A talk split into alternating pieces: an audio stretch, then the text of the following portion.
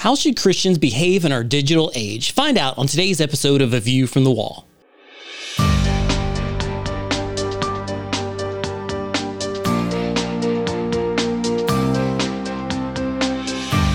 Join I Am a Watchman Ministries managing editor Joe Kerr with co host Dylan Burrows, bringing you a fascinating discussion regarding the importance of Bible prophecy and Christian living today as it relates to our responsibility as believers to be watchmen. This is A View from the Wall. Welcome to A View from the Wall. I'm Dylan Burrows here with co host Joseph Kerr, and we're excited to join you today. Do you find it surprising that even though social media was made to bring us together, that it often seems to divide us? Sadly, many Christians are fueling online incivility. Others, exhausted by perpetual outrage and shame filled from constant comparison, are leaving social media altogether. So, how should Christians behave in this digital age? Is there a better way?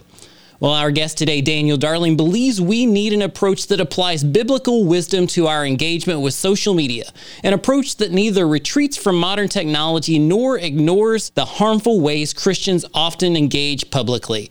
He believes we can and should use our online communications for good. Let me tell you a little bit about our friend Daniel Darling. He's the Senior Vice President of Communications at National Religious Broadcasters and the author of nine books, including The Original Jesus, The Dignity Revolution, and the best selling characters of Christmas. Daniel's work has been featured in USA Today, Washington Post, and many other outlets. He and his wife Angela have four children, attend Green Hill Church in Mount Juliet, Tennessee, where Daniel also serves as pastor of teaching and discipleship. Daniel, welcome to today's episode of A View from the Wall. Hey, it's great to be with you. Yes, well, it's our honor to have you with us today. And this topic could not be more timely with what's going on in our culture today. Social media has become the most powerful form of communication in our society. And in your book, you note the Bible teaches death and life are in the power of the tongue, but that today death and life are also in the power of the thumb, talking about our digital imprint and communications. What we type or speak into our devices has great impact. So, why don't we begin by sharing a little bit about the influence our digital communications have today? Well, we, we've never been in a time like this digital age where we where it's been so easy to communicate, right? I mean, right. with a few um, strokes of the keyboard, a few taps of our thumbs, we can really publish a message uh, to the world. And so, um, I'm someone that says the digital age is here to stay. Social media and the internet aren't going to go anywhere. I don't think we're going to go back to the 1950s or suddenly become Amish or anything like that. Right. So, the question is, how do we steward this opportunity well? How do we uh, use our words online in a way that brings glory to God and is wise and useful and helpful in, in an age where it just seems like outrage is rewarded? Let's make it as timely and real as we can get. You mentioned fake news in the book and that mm-hmm. Christians should be somehow involved in that process. Talk about that. I mean, um, if you think about the old days, and I'm I'm not that old, but I could still think back to the time when we got free newspapers that be delivered to our house. So news was pretty much newspapers, uh, maybe three or four networks on TV, and uh, maybe you know radio state handful of radio stations. Well, now there's so many sources for news that um, it comes at us from a variety of places. And, and one of the unfortunate things that is happening is that we tend to get news from places that reinforce our biases. So we're all in these kind of um, media bubbles, if you will. And uh, I think Christians have to be wise and read across various ideological streams. I think we need to get our news from a variety of sources. I also think we need to just obey the wisdom of James 119, where, where he counsels us to be slow to speak, uh, quick to listen, and slow to anger. I think at this age we might say, let's be slow to post, uh, quick to get the whole story, uh, slow to digital rage we need to wait and make sure we've got the whole story rather than accepting and believing stories that maybe we want to be true because it tells us something about our ideological opponents or tells us something about the people we like, something we want to be true rather than asking ourselves, is this actually true? And it, you know, it seems like it's getting harder and harder to know that. Right. Well, you think about even the basic biblical idea of doing unto others as you would have them do unto you, and applying that in our digital communications as well. But there's the influence of social media, the impact of fake news, as you've touched on. But there's also this fear of missing out that's a big part of our communications today with our phones, especially. What kind of impact do you see this perspective having on believers today? Well, I mean, FOMO is really it's this idea that there's something going on in the world that we're not a part of, that we're missing out on something. And because today we, you know, on our timelines as we scroll through, we can see pretty much what everybody's doing. Everybody's broadcasting everything they're doing, whether they're at a ball game or they're at a concert or they're, you know, shopping or they're on vacation or whatever. Um, so there's that aspect of FOMO that someone else is having a good life that I'm missing out on or I'm entitled to. The other aspect of it is just this idea that we have to constantly be plugged in. And this is what keeps us kind of grabbing for our phone and twitching whenever we're away from our phone because we feel like something is going on in the world that I don't know about. And I think we have to separate two things.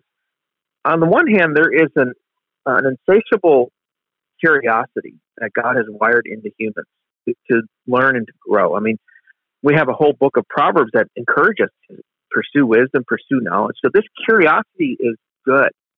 But then there's a kind of busybody junk food information that we feel we have to be in the know about. This idea that we have to know the latest details of every controversy, every story. And I think this is a little bit more like Paul when he talks about sort of people who are busybodies, who have to always be in the know, so to speak. And it really, I think, goes back to the Garden of Eden, where one of the temptations that Satan gives to Eve is that she can be all knowing, that it's not enough to be an image bearer. The temptation was that you could be all knowing. It's not enough to be like God, you can be God. And, and humans were not wired to be all knowing, uh, we're not wired to be omniscient. Uh, God is the one who is all knowing. And it's good to have mystery. It's good to not know everything. And so sometimes I think we need to discipline ourselves and say, here's controversies I don't know about. Here's uh, rabbit holes on the internet I don't want to go down. Here are things I don't have to know. And um, I can put my phone up or I can be away from this for a while and, and news can break. And it's okay that I don't know uh, what's going on because I trust the God who is all knowing. Well, that's a good word of wisdom. I love the connection you made there with Adam and Eve in the garden, that idea that we are always distracted and tempted to take our eyes off of the commands that God has given us onto things that make us appear to be wiser. And that's not always the case, whether it's in the garden or whether it's with our social media today. And we're going to take a quick break, but we're going to continue this fascinating discussion with Daniel Darling about the impact of social media. So stay with us for more here on A View from the Wall.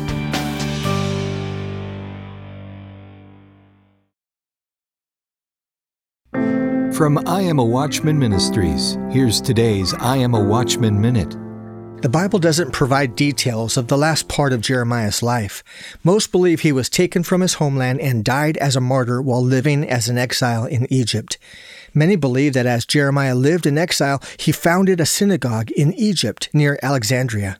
Not much is known about how he accomplished that, but we know that about 600 years later, a young man living in Egypt learned about God, the law, and the prophets.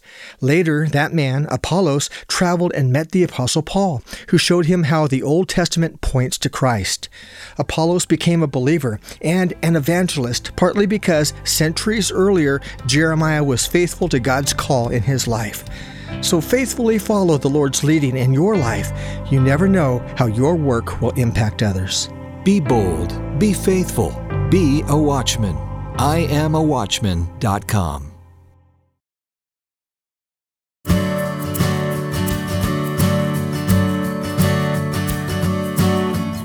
Welcome back to A View from the Wall as Joe and I continue our conversation today about the impact of social media with author Daniel Darling. I want to share a Bible verse Daniel discusses in his book. It's Proverbs 12 18. The words tell us there is one whose rash words are like sword thrusts, but the tongue of the healing brings wisdom. Now, Daniel, as we continue, take a moment to share how the words of this proverb could apply to our use of social media today. Well, I think all the incentives, all the uh, on social media and the algorithms are geared toward engagement, which means a lot of times uh, instability, strife, argument, arguing, um, and I actually think there is a good place for robust discussions on, um, online. Sure. But uh, this verse tells us, similar to something that um, James 3 tells us, that in a fallen world, the words we use can either bring life or death. And we have to ask ourselves, what am I doing with my words? Uh, am I uplifting or am I tearing down? You know, that sounds a little bit cliched, a little bit, I don't know, Pollyannish, but it's really true that God doesn't just care that we're on the right side of an issue, but he, he also is concerned with, with the shape of our words, with, with how we speak and how we talk. And I think we're not aware all the time of the damage our words can do or the good that our words can do. And, and specifically when we think about social media, that we're not just behind our keyboards typing away, we're, we're actually in public. So even if you have, you know, 50 or 100 friends on Facebook or 50 or 100 followers on Twitter, which isn't all that hard, it doesn't seem like a lot. But imagine a room full of 100 people. Imagine a room full of 50 people how would you speak if you were in front of them? Now imagine if you have, you know, a few thousand friends or a few thousand followers on Facebook. Now you're talking about a, an auditorium or something even larger. And so I don't think we understand the, the power of our public words on these platforms. Um, I also think we tend to dehumanize the people that we're disagreeing with. We reduce them to avatars or pixels uh, to be crushed instead of seeing them as whole people made in the image of God.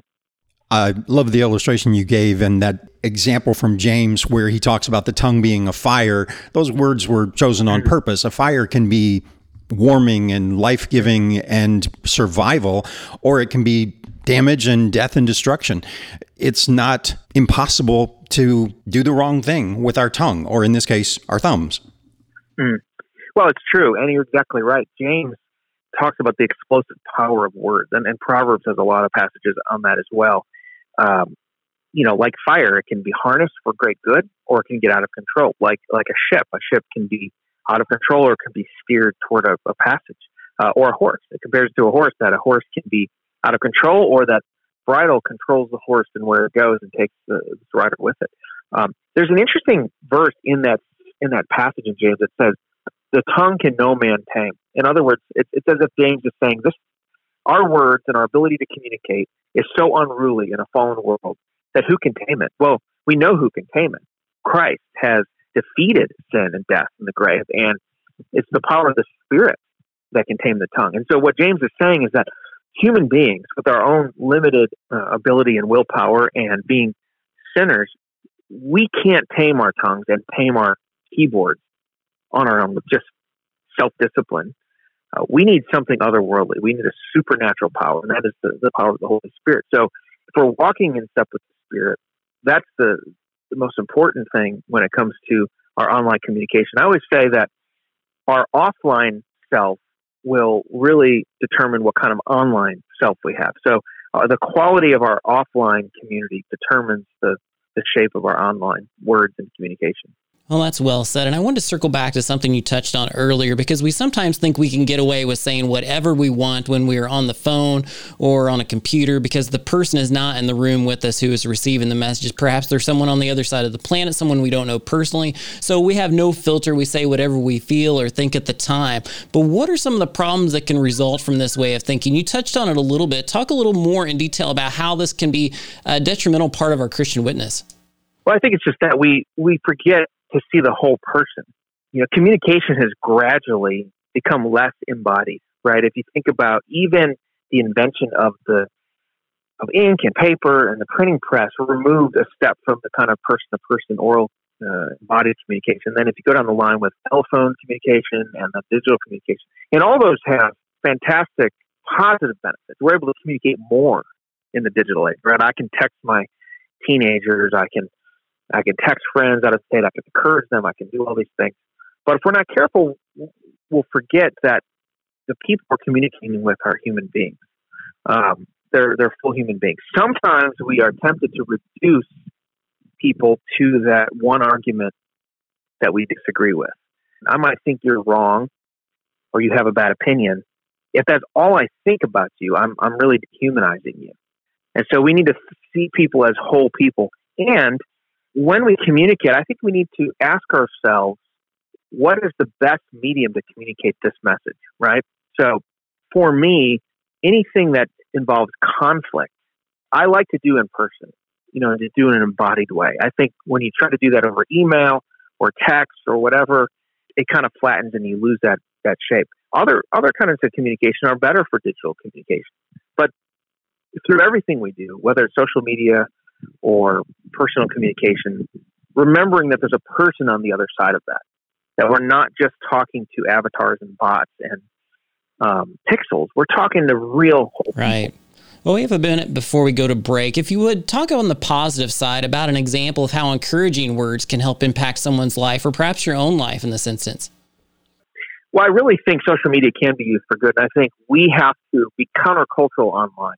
In other words, counter the algorithms and counter all the incentives that encourage us to be uncivil. We don't we don't have to yield to those things. And so I encourage folks to find time to encourage somebody uh, publicly. Like if you read something they wrote or they had a post that really encouraged you to, to say something or to tell someone you appreciate them. I have also found great benefit in a number of ways. Number one, I've, I've found great books, great content, conferences, and other things that have shaped and discipled me. Uh, I've made friends online. You know, it's great for promoting causes, for raising money. I have a few friends right now who have uh, family members battling cancer, and you're able to kind of spread the word and raise money for their expenses in, in ways that you really couldn't do 20, 30 years ago. And, and most of all, the gospel is, is going across uh, the internet and through social media and through all these digital platforms in ways that we couldn't dream of uh, a couple of decades ago. And I think God is using that. You know, we as Christians have to just accept the fact that God has placed us in this time, in this space, in 2020, in this digital age, not in another age. And so we should both be wary of the dangers of the internet and social media, but also embrace the technology to uh, the gospel. Well, these are such powerful words, and we have to step away for a break for just a moment, but stick with us. We'll be right back with more on A View from the Wall.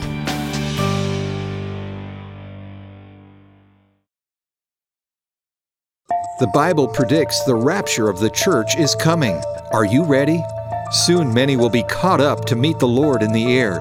Only they will escape the dark days that are coming a time of tribulation that will usher in the Antichrist and great destruction upon the entire earth. There's only one escape, one way, one light, one truth. His name is Jesus.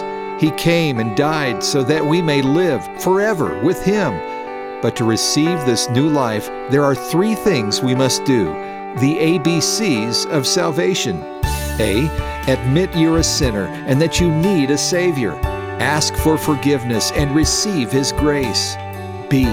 Believe that Jesus is the Son of God, that He came, lived, died, rose again, and will come again.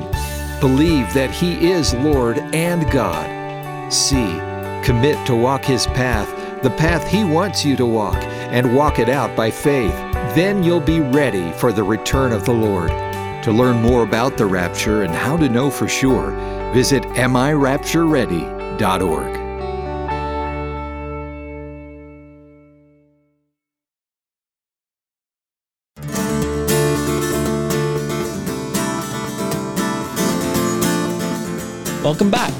as Joe and I talk with author Daniel Darling about the impact of social media in our final segment today on A View from the Wall. I want to again draw our attention to Scripture. For example, Colossians 4 6 teaches, Let your conversation be always full of grace, seasoned with salt. And it tells us why also. It says, So that you may know how to answer everyone. Now, Daniel, it strikes me that we may be lacking the answers to questions others have about the faith, in part because our digital conversations are not full of grace. Talk about some ways we can improve in how we communicate to others through our social media. We touched on this in our last segment. Talk a little bit more about that. Well, I think you even see in what Paul is saying there that he's he's calling Christians to speak both with civility and with courage. And we have this idea that both of those can't coexist. Um, that if I speak up and speak out about truth, that somehow I'm being mean and unkind. On the other hand, you have a lot of folks who feel that as long as I'm on the right side, it doesn't matter how I say it. And so here Paul is saying to have an answer, right? To speak to the questions of the age. Christians need to be speaking up and speaking out and uh, standing up for the vulnerable, but speaking out about truth, about the gospel in an age of confusion. But also, he says to to do it with grace. And elsewhere, First Peter says to um, have an answer for every person for the hope that lies within you, but do it with gentleness and kindness. And so it's this idea that we can have courage and civility at the same time. I actually think you can have robust conversations and disagree with people, even online, even in public, as long as we understand that the way we do it matters. Uh, when Paul says in Colossians to do it with grace, what he's saying is do it in a kind of confident but open handed way, in a way that understands the grace that you've received as a child of God. In other words, there should be a way of arguing about these issues in a way that is distinctly Christian, distinctly gospel centered, distinctly from God. Uh, that we don't use the rhetoric of the world, we use the rhetoric of the age, that we're not just seeking to own people and crush people, but we're seeking to persuade with the power of the gospel. I mean, Paul is saying this, and yet Paul was not a shrinking violet. Paul was someone who would stand up and speak against heresy. He would speak against false ideas. He would, would stand on Mars Hill and preach the truth to people who are worshiping false idols or, or were uh, atheistic or, or, wherever they were in that in that uh, place. And yet he's saying to do it with grace. I think one of the underlooked characteristics for Christian leaders is the ability to be gentle, to be civil. I mean, every area where Paul tells Timothy and Titus, when he talks about the characteristics for Christian leader, they all mention temperament, gentleness, kindness, not a brawler, not given to false controversies. Sometimes we think just because somebody is right in their sharp edge that it doesn't matter how they say it. And I, I just don't think that's true. I'm glad you put it that way. We talk about that sometimes on this program that it's possible to contend for the faith without becoming contentious.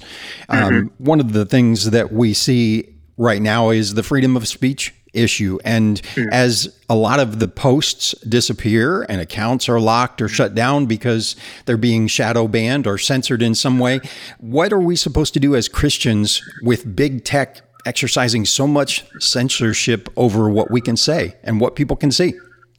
That's such a great point. You know, there's a way in which to be to speak with grace and to be civil, and yet the gospel and its implications are unacceptable even in, in that way. And Jesus said that. He, you know, Jesus said that they hated me, they'll hate you. So they're Christians are always going to be at odds at some point with the culture, and and I do think the issue with big tech is really serious. Uh, if you think about all of our ministries, all of our ministries are very platform dependent in terms of how we communicate, whether it's YouTube or Vimeo or Amazon or Facebook or Twitter. And um, a lot of the content that has gospel implications, you know, is seen by the world, is seen by those who do not know Christ as dangerous, as as unsafe. And so I, I really do think that's going to be the next frontier in terms of providing spaces for free speech. And look, I think Christians in a representative uh, republic like ours um, should fight for free speech and we should fight for religious liberty. Um, we can thrive even if we don't have those things. You know, the church can thrive under persecution, but we've never been told to vote for it or to advocate for it. And in fact, if you look through the book of Acts, Paul is all the time appealing to his rights as a Roman citizen, and he doesn't see that as a conflict with the mission of preaching the gospel. And so I think as long as we have a voice and a vote and a way of shaping, I think we should try to create spaces of freedom so that the gospel can be declared.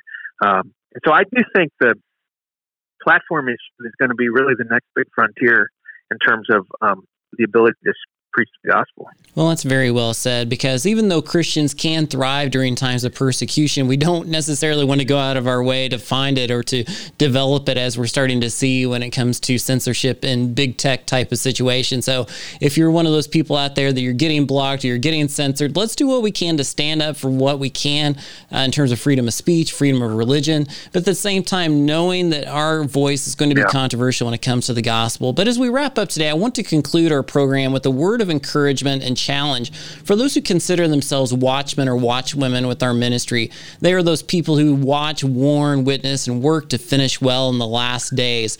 Daniel, if you would, what words would you wish to leave to encourage our listeners today? Well, I want to say this that, you know, this has been a very difficult in 2020, um, you know, personally for a lot of people, but also around the world. And people are trying to process what's happening. And I just want to say that the things that are shaking us in this season are not shaking heaven. That God is not wringing his hands over the things that cause us to wring our hands. And God is still sovereign. Uh, he is still on his throne. And Jesus still saves today. And God is, Christ is still building his church. The gates of hell will not prevail against it. And God is gathering history to himself. And so we should be wary, we should watch, we should be sober minded, um, we should know the times that we're in, and yet we should do it with a kind of joy because God has placed us here to minister and to um, to be His ambassadors in this in this age, in this time, in this place, uh, not in, not in another era, not in another setting, in another time. And so we should embrace that. God is still alive; He's still active, and so He's calling His people to uh, to share the good news. Well, thank you so much again for those words and for joining us today. For those who would like to know more about your ministry and about your book, where should they go to find out? Well, the best place to go is my website, danieldarling.com, and uh, you can click on uh, if you want to get information. There's free downloads and all sorts of things like that. You can also sign up for my newsletter. Great. Well, again, the book is A Way with Words by bestselling author Daniel Darling. We encourage you to pick up a copy of his book at danieldarling.com. And he has his own podcast there as well, many other resources for you. Let us say again, we appreciate you joining us for today's program, and we are here to serve you. Listen again and enjoy all of our programs at iamawatchman.com or wherever you stream your podcasts. Join us next time on A View from the Wall. A View from the Wall, in association with I Am a Watchman Ministries, exists to equip a worldwide audience with biblical truth, sharing it with others, and being prepared for Christ's imminent return. The team seeks to encourage, inspire, and equip watchmen for such a time as this. For information about the ministry and upcoming events, visit iamawatchman.com. A View from the Wall is made possible by the team of dedicated pastors, editors, and the many contributors of I Am a Watchman Ministries. To support our efforts, give online at iamawatchman.com and click on the donate button.